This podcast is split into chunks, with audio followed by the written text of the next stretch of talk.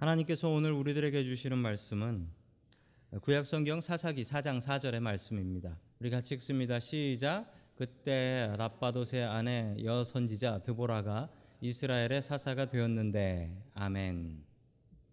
자, 우리 옆에 계신 분들과 인사 나누겠습니다. 반갑습니다. 인사해 주시죠. 반갑습니다. 반갑습니다. 자, 우리 계속해서 사사기를 살펴보고 있습니다.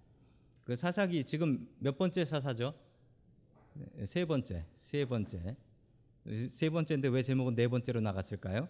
어, 그 이유가 한 줄짜리 사사가 나옵니다. 자, 우리 저거 외워야 됩니다. 첫 번째는 온니엘, 그 다음에 에훗, 삼갈, 드보라.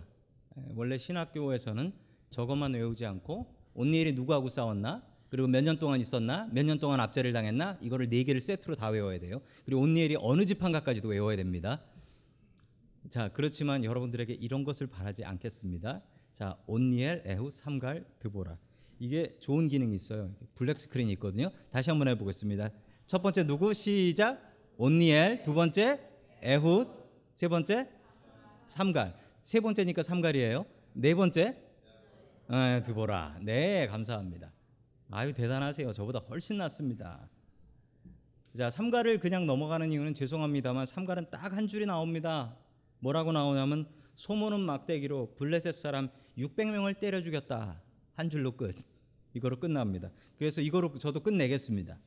자, 그래서 네 번째 사사였던 드보라인데 이분은 여자분이었습니다. 이분이 얼마나 유명한 여자분이냐면 저희 교회도 이 이름을 가진 여자가 있어요. 예. 우리 진장로님이 제일 좋아하시네요. 내 귀여운 딸 데보라. 유명한 이름입니다. 그리고 교회마다 이 드보라 여성 교회가 또 없는 데가 별로 없어요. 우리 교회는 없는데 여성 교회가 여럿 있으면 그 중에 하나가 드보라인 경우가 많습니다. 도대체 드보라는 누구일까요? 자, 첫 번째 하나님께서 우리들에게 주시는 말씀입니다. 하나님께서는 사건과 사고로 말씀하신다라는 말씀입니다. 그렇습니다. 하나님께서는 사건 사고로도 말씀하세요. 자, 사사기 4장 2절의 말씀 우리 같이 봅니다. 시작. 그래서 주님께서는 하소를 다스리는 가나안 왕 야빈의 손에 그들을 내어 주었다. 그들의 군 지휘관은 이방인의 땅 하루셋에 사는 시스라였다. 아멘. 누구의 지배를 받았느냐? 예, 또네 번째 반복되는 죄를 짓고 하나님께서 사랑하는 이스라엘 백성들에게 벌을 내려 주셨습니다. 그래서 이스라엘 백성들 회개하게 하셨죠. 자, 이번에 대상은 누구냐면 가나안 왕. 가나안 왕이라고 하면 지금 이스라엘 백성들이 사는 땅이 어디예요? 가나안 땅. 가나안 왕이면 그 동네 왕인 거예요. 즉 정복을 했지만 아직도 거기에는 적들이 많이 있었습니다. 적들하고 같이 살고 있는 거예요. 원래 이 땅 주인이었던 가나안 사람 야빈이라는 왕이 있었습니다. 그 야빈이라는 왕의 지휘관의 이름은 뭐라고 해요? 시스라라는 지휘관이었다라고 합니다. 자, 이 사람들은 어떤 무기들을 가지고 있었냐면 우리 3절 말씀을 같이 봅니다. 3절입니다. 시작.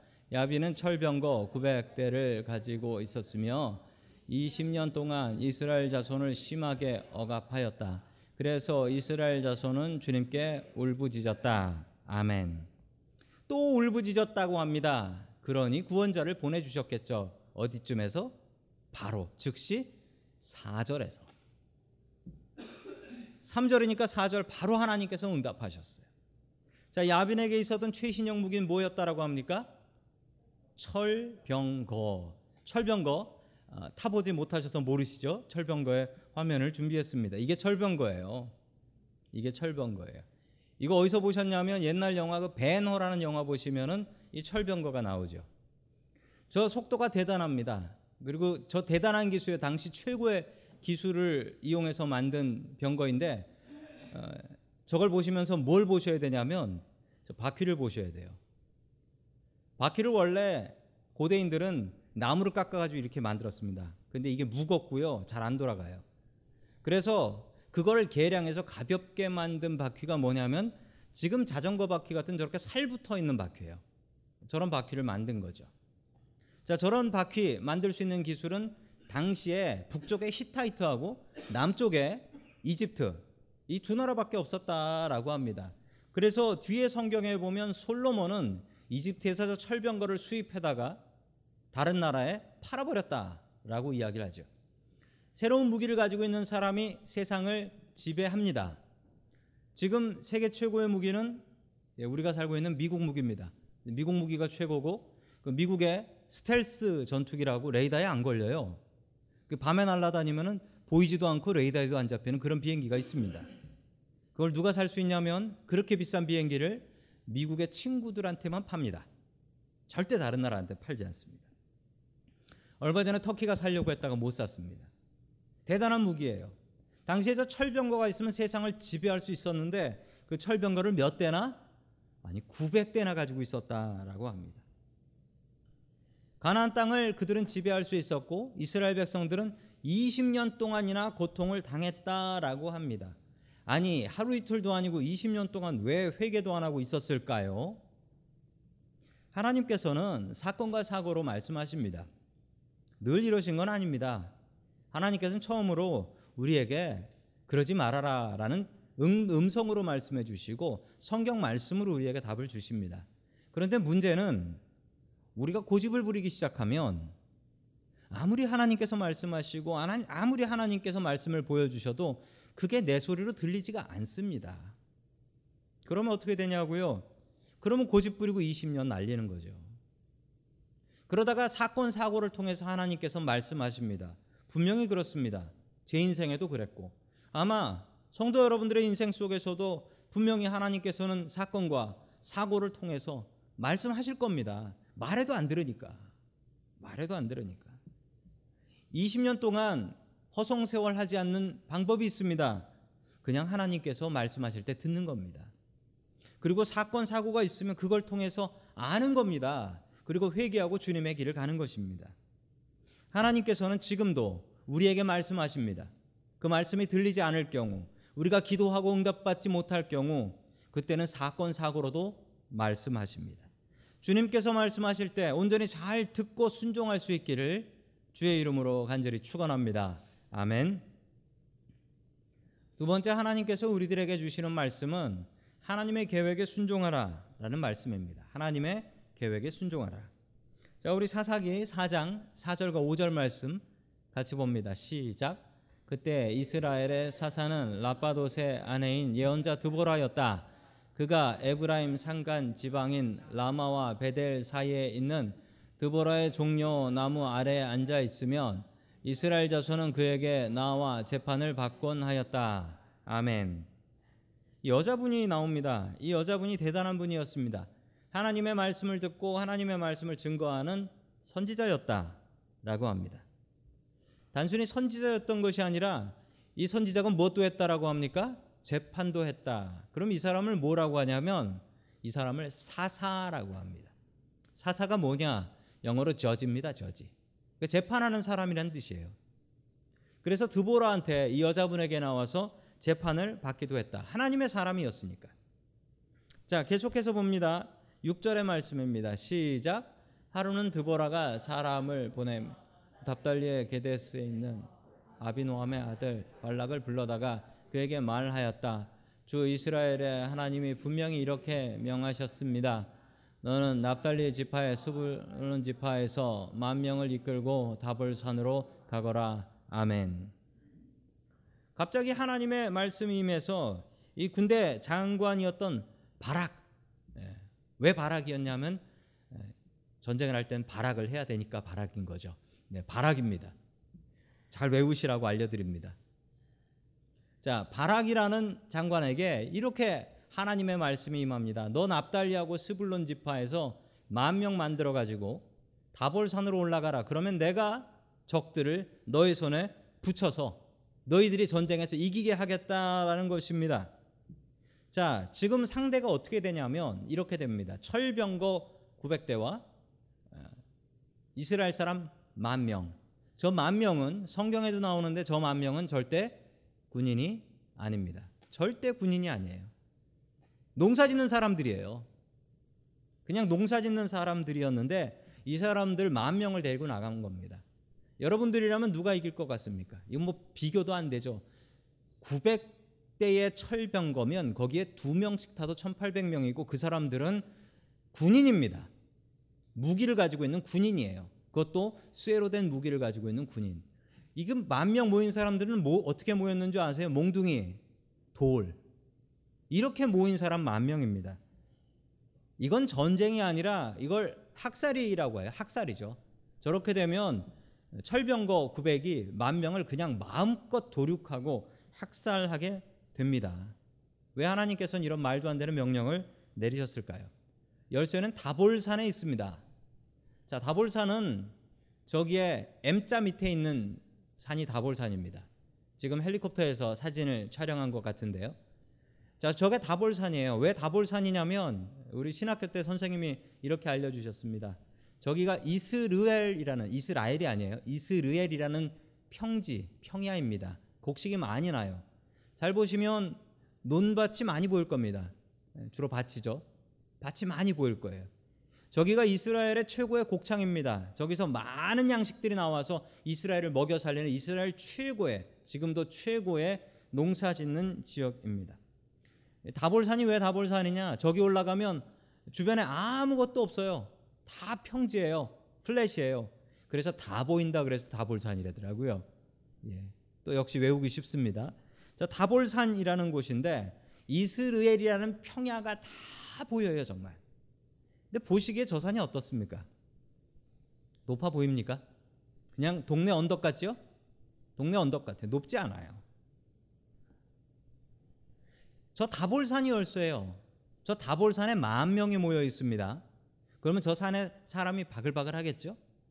지금 철병거가 몰려옵니다. 철병거가 산을 못 올라가요. 그건 좋습니다. 그런데 저 다볼산에서 도망갈 데가 없어요.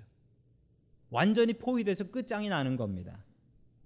자, 그러면 어떻게 해야 될까요? 왜 하나님께서는 다볼산으로 사람들을 모으시고 그리고 적들하고 전쟁을 하게 하셨을까요? 자, 우리 그 이유를 알 수 있는 성경이 열왕기상 18장 44절부터 45절에 있습니다. 같이 봅니다. 시작. 이사야는 아합에게 사람을 보내어 비가 와서 길이 막히기 전에 어서 병거를 갖추고 내려가라는 말을 전하라고 하였다. 그러는 동안에 이미 하늘은 짙은 구름으로 캄캄해지고 바람이 일더니 곧 큰 비가 퍼붓기 시작하였다. 아합은 곧 병거를 타고 이스라엘로 내려갔다. 아멘. 그 엘리야가 엘리야가 갈멜산에서 이방 선지자들과 싸워서 이기고 그 다음에 비 내릴 때 한 얘기예요. 비 내릴 때 왕에게 아합 왕에게 빨리 내려가라. 안 그러면 어떻게 된다고요? 뭐라고 합니까? 비가 내려가지고 길이 막힌다라는 거예요. 어디를 지나가라고 합니까? 이스르엘로 지나가라. 지금 느보산이 있는 그 자리입니다. 그 자리에 어떤 일이 생긴다고요? 비가 오면 물이 안 빠진대요. 배수가 안 돼 가지고 진흙탕이 돼 버린다라는 겁니다. 이런 곳이 농사짓긴 좋습니다. 물이 풍부하니까 농사짓긴 아주 좋은 곳이에요. 그런데 평지라서 물이 잘 빠지지 않아 병거를 타고 있는 사람들은 큰일이 난다라는 것입니다. 자, 그런데 지금 비가 안 와요. 그리고 비가 내리면 시스라가 철병거 몰고 오겠습니까? 병거가 길에 빠지는 거 제일 잘하는 게 시스라 장군인데 시스라가 비 오는데 철병거 몰고 거기로 가겠습니까? 이스라엘 평지는 철병거의 놀이터입니다. 철병거가 달리기 아주 좋은 조건이에요.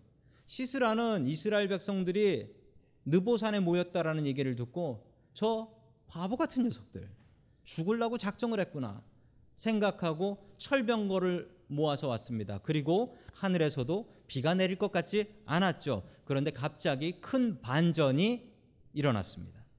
그 이야기가 4장이 아닌 5장에 이 드보라의 노래에서 나오고 있습니다.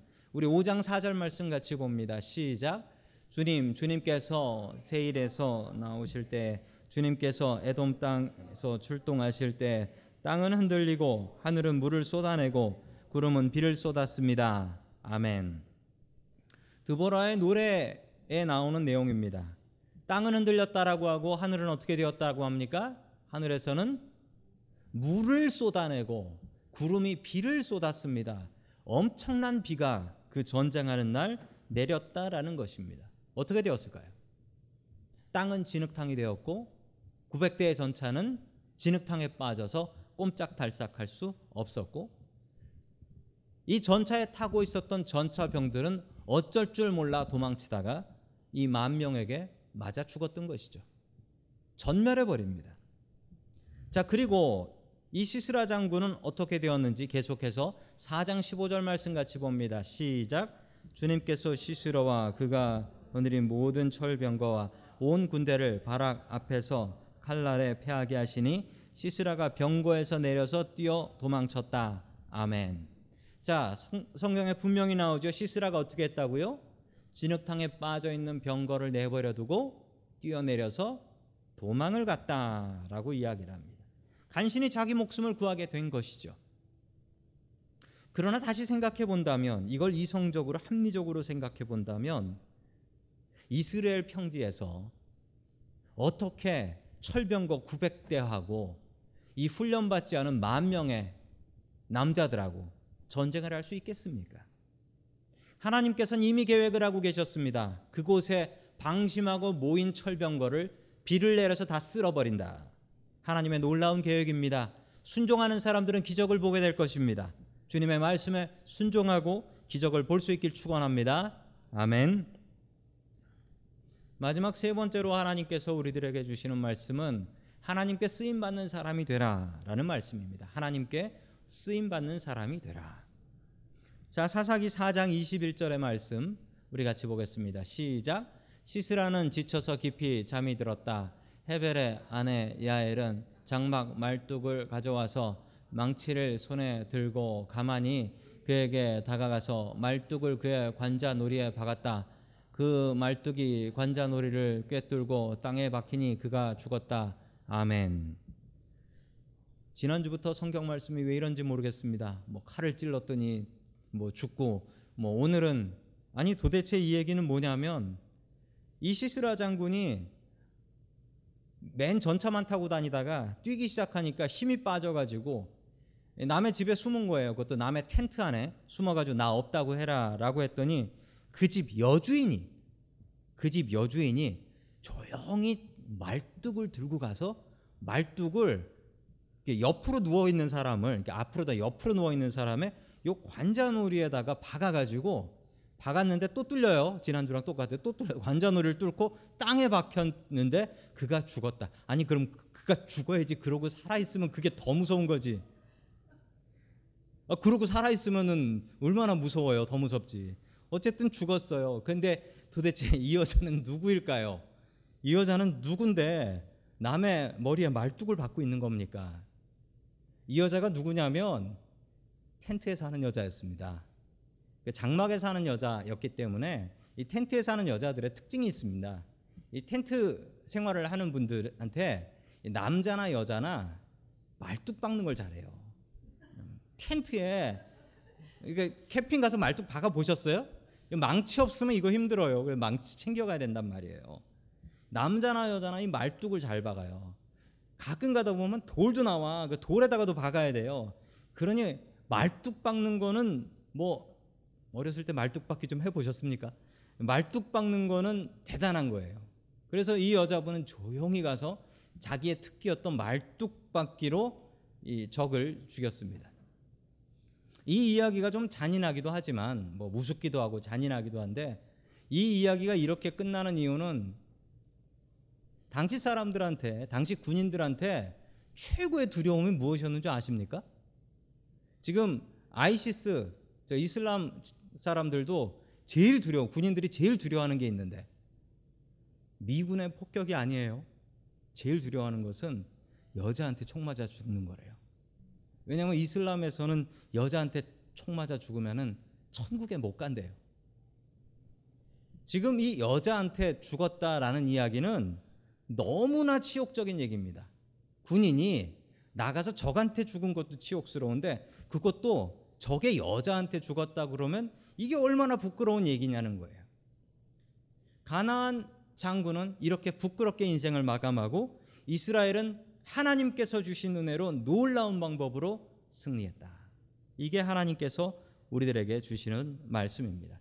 하나님께서 쓰시면 누구든 쓰실 수 있습니다. 그리고 쓰임 받는 사람이 복된 사람입니다. 하나님의 부르심에 아멘하시고 또 하나님께서 쓰실 때 기쁨으로 쓰임 받을 수 있길 축원합니다. 아멘.